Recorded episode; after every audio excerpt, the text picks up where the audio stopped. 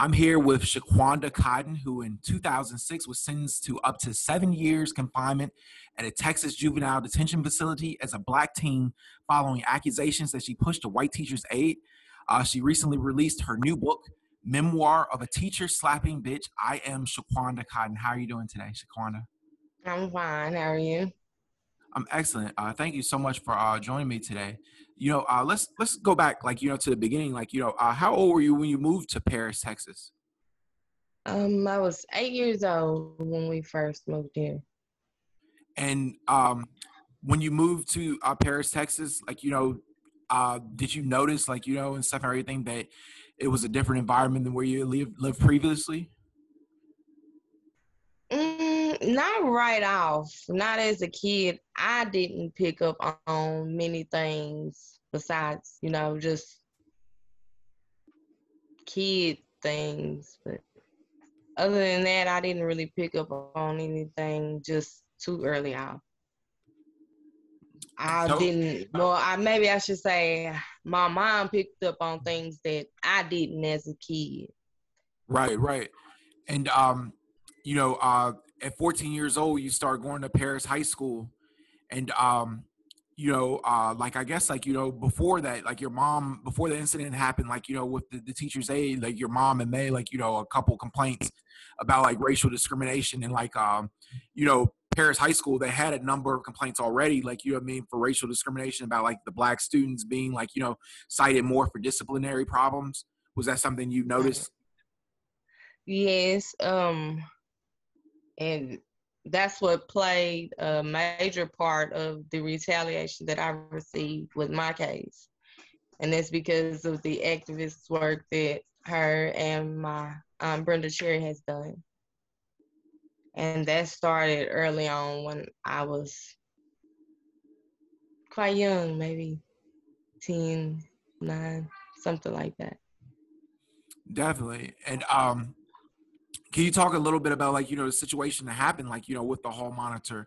You know because like i guess like there's a lot of discrepancies like on the internet like when you read like you know um as far as like what actually occurred.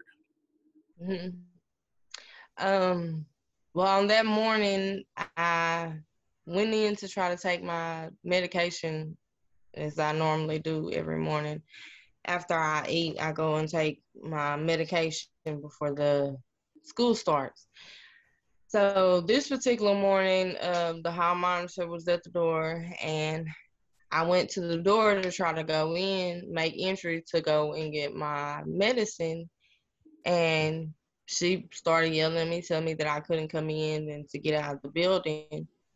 And so I turned, and it was me and my friend, and I think it was one more person with me.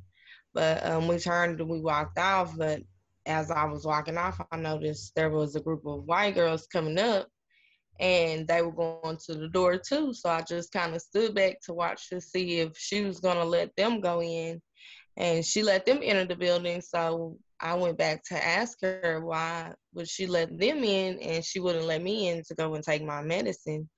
And that's when she started screaming and yelling and she started pushing me backwards on to the people that were behind me. And then by the time she got to the third push, I just kind of did my hands like this and she pushed off of my hands, but she never fell or I never even, you know, extended my hands out. My arms were still up like this. And so she pushed me onto someone that was behind me. And so at that time, I can't remember what all was being said, but there was a teacher, a male teacher, that his classroom was not directly by the door, but it was a little bit from the door. And so he came out and he was gonna, I guess, play a part in helping her to get me out of the door. And so what he did is he started pushing me with his chest and he pushed me into the metal door and I had a pencil in my hand that had stuck into it and then I had a contusion on my head from where he I had hit the door. And so after that everybody's yelling, telling me to go to the the office and I ended up going to the office and they just put me in the um, principal's room and I stayed there for probably hours. They wouldn't let me call my mom. Um, I don't think I even got to take my medication that morning at all. I was just kind of sitting there, pretty much waiting for them to decide what they were going to do. And um, it was, it was,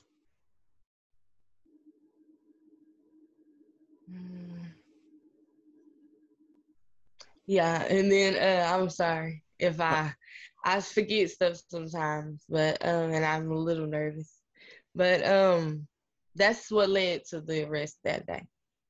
Definitely. And you you were arrested that that same day? Yes. And um you know, uh, do you like make make bail or like go home and stuff and everything? Because I know like there's like you know uh, a trial, obviously. Yeah, um, they had took me and booked me in at um the Paris Police Department, and I believe they were waiting. They were trying to transfer me to um, the detention center then, but the um, I believe it was the probation officer at the time. She requested that I be released with to my mom's care, and so that's how I ended up going home with her until my trial. And um, you know, uh, now did they offer you a plea agreement? Like, you know, because like I've read online and stuff, everything where it says you weren't offered a plea agreement, and then there was like you know different articles where it says like your mom rejected the plea agreement. No, there was never a plea agreement that was offered to me. And stuff and everything, and you uh like you know, so I guess like you you ended up taking this this case to trial, and like even though there were like multiple people and stuff and everything, they said that um the aide like you know pushed you first, you lose at trial. Mm-hmm. Were uh, what was what was your feelings like? You know, I mean, and stuff, and everything like you know, like losing a trial, like you know, I mean, and stuff, like not knowing, like you know, I mean, and stuff, like when you would get out of prison, you know, because it possibly could be seven years. Um, I think at the time that everything was going on, uh, I was still a kid, so I wasn't thinking along the terms of, you know, the previous stuff that had been going on in the school. I thought that was something totally different than it would be if we were to go into a courthouse in front of a judge. I just, I guess I felt at the time that they had to tell the truth because that's what they say. That's any anytime else I've seen anything about court, you're sworn in to tell the truth. So that's what I thought would happen. But it didn't. It went a totally opposite direction, and nobody, none of the adults told the truth. They were, after matter of fact, after my sentencing, they um, stood up and high fived each other, and they were clapping, and it was just it was tough. And then um, that was another thing that I wanted to mention too about um, the um, principal of Paris High on that morning, he did tell my mom that he wanted to personally see me prosecuted, but it wasn't for anything that I had done. This was all, I guess I could say, um, measures that they took to get back at my mom for the things that she was doing in the community and at the schools and with Brenda. Right, because like I guess like your mom had like led a protest march in front of the school, and like um like after that like you started receiving like disciplinary citations for like you know frivolous things you know like one of them was like because uh like i guess your skirt was uh inch too short and then one was because you poured too much paint in a cup during an art class. And then like defacing the desk at the school but the desk didn't have any damage to it. Yeah. And then they um, said that I stole a purse that I didn't steal. And they there's several uh, write-ups and the, and a lot of those were challenged and it still didn't change anything.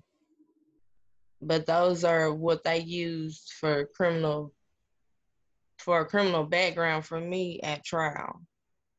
Right, and um, one of the the main like you know I think like criticisms of the judge, particularly in your case, was that at the same time it was a girl who was uh you know arrested for arson around the same age of you, and she was given probation.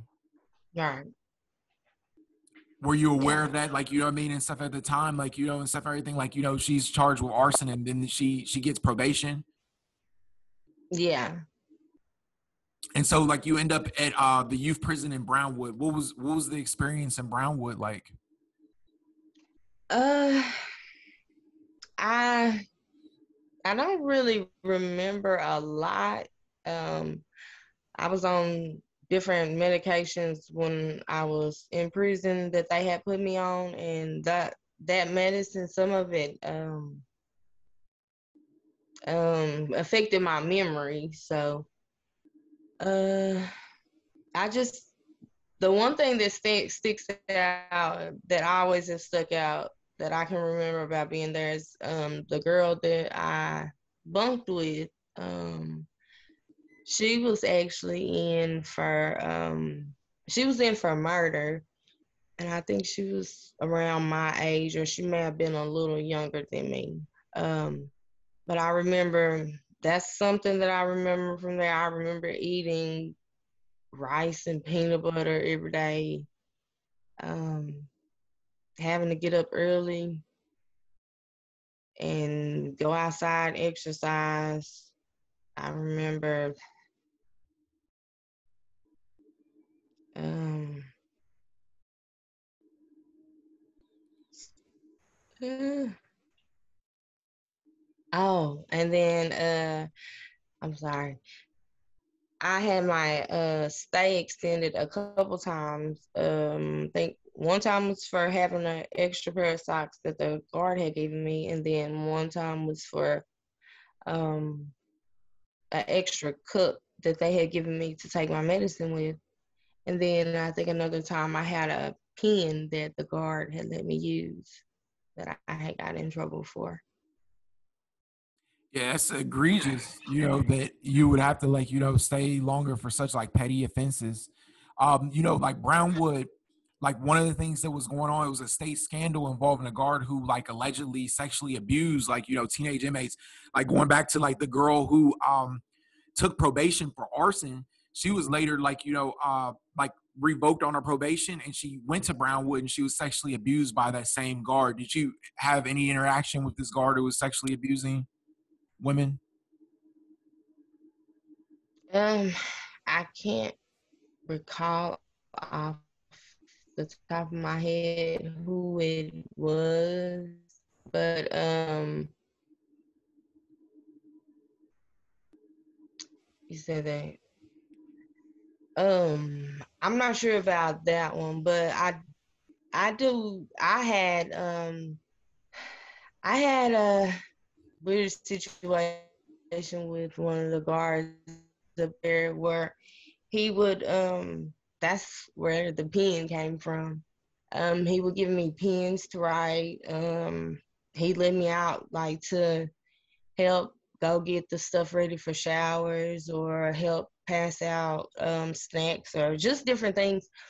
But it just he made me uncomfortable because I could tell that it was like flirt. He was flirting, but at the time I really didn't care because I didn't like being locked in a room. So I kind of I flirted with him so that he would let me out, but he never sexually assaulted me. Um, he kind of brushed up on over me one day when we were coming out of the linen closet, but the way I reacted, I feel like kind of let him know that I wasn't gonna be for none, you know, I wasn't gonna do anything else besides smile so I could come out of my room. I was a kid, so I was doing what I thought works. Doing what keep me out of trouble and and make the guards be nice to me. Definitely. Um was it like you know like you know uh, i've read like you know where you say you felt paranoid sometimes you know being around like you know these girls, some of them who are hardened criminals, and like at like some point, like you actually like started like you know uh cutting yourself? Uh, yeah, I think um the the self injury and and things like that. I feel like they came more from the medication that they had me on that it started making me hallucinate. I would hear things and um I would scratch all my skin off my face or scratch up my arms. Um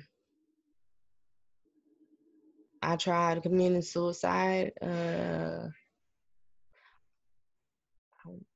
once I I'm for sure of um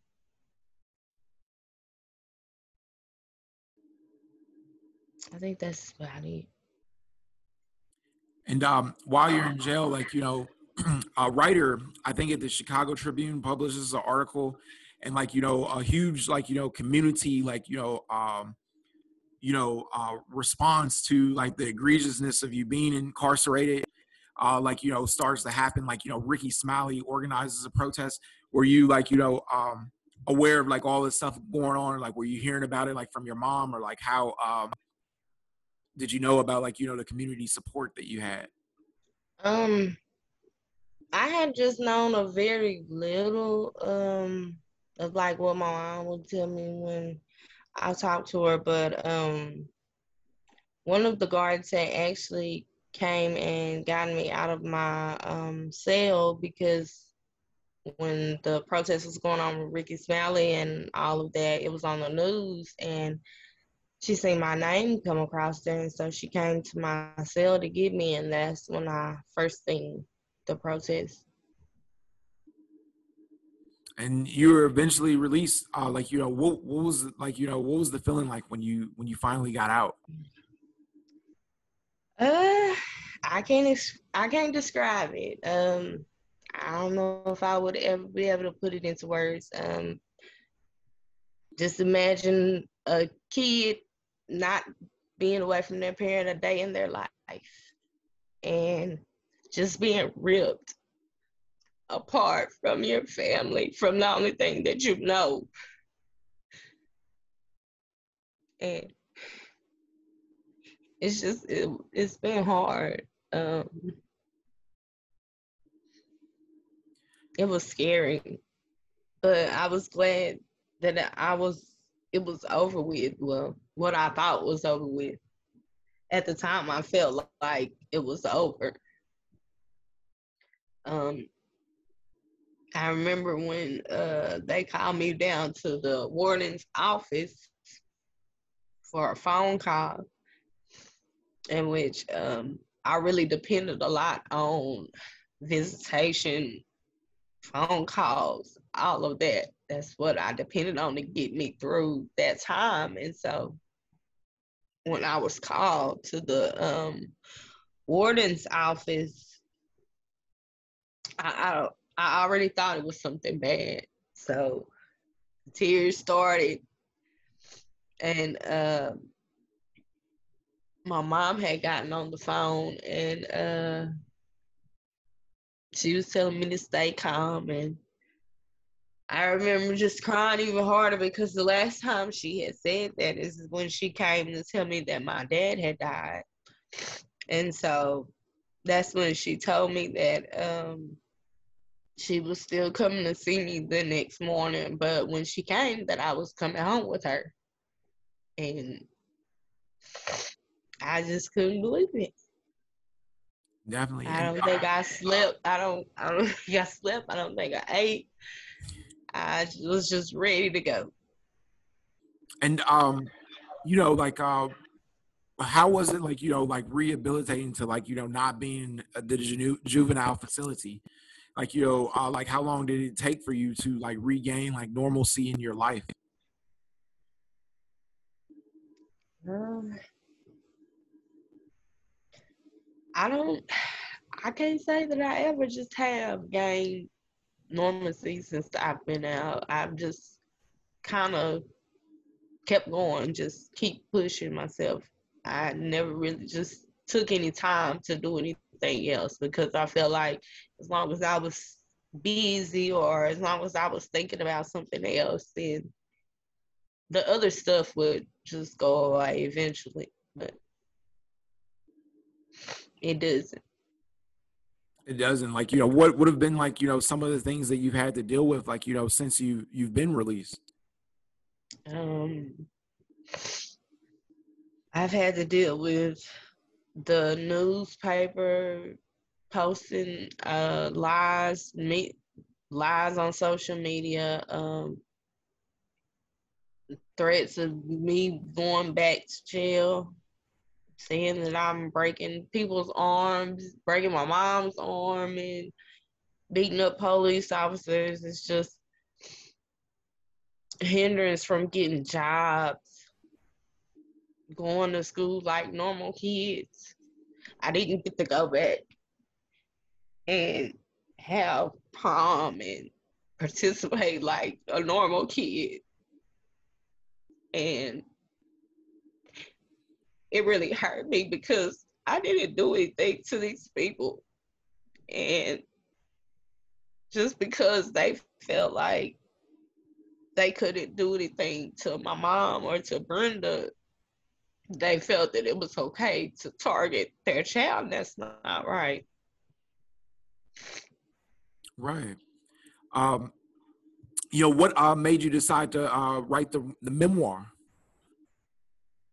Uh, the reason for my book is first to tell my side of the story because I've pretty much been silent since all of this happened. Like I said, I just kept going because I was trying to hide what I was really feeling because I wanted to be the strong one. So I feel like now is the time to just take back control of my life and put to rest all the rumors and and just show people that um, no matter what you go through in life, um, you just have to keep pushing, keep being strong, keep standing up for what you believe in. And I feel like um, it it done a lot of harm, but it some good came out of it also, because my case is what in turn is the reason why they looked into all of those other cases and all of those kids were set free because most of them were went through an unjust system just like I did. But they didn't have the courage to stand up because the whole time that I was incarcerated, I never progressed. And you know, there's levels that you have to go through in order to even go home. I never progressed because in order to do that, you have to admit that you committed a crime or you done something wrong. And i just wasn't willing to do that because i didn't do anything wrong. I didn't push this lady down and hurt her. I i would never do that. That's powerful. Um, Thank you so, yeah. so much, Shaquanda. Uh, your story, like you know, I mean, is very like you know inspirational and like you know all the things that you've gone through. Uh, I think like a lot of people will find like you know motivation and stuff to keep going, and like you know, especially the the millions of people who, uh, especially of color, who have been you know uh, wrongfully accused by the criminal justice system, you know, overcharged. There's a lot of that still going on, and I think like you know your story is uh, a bright light in you know in those in those situations. Yeah. Thank you so much. Thank you.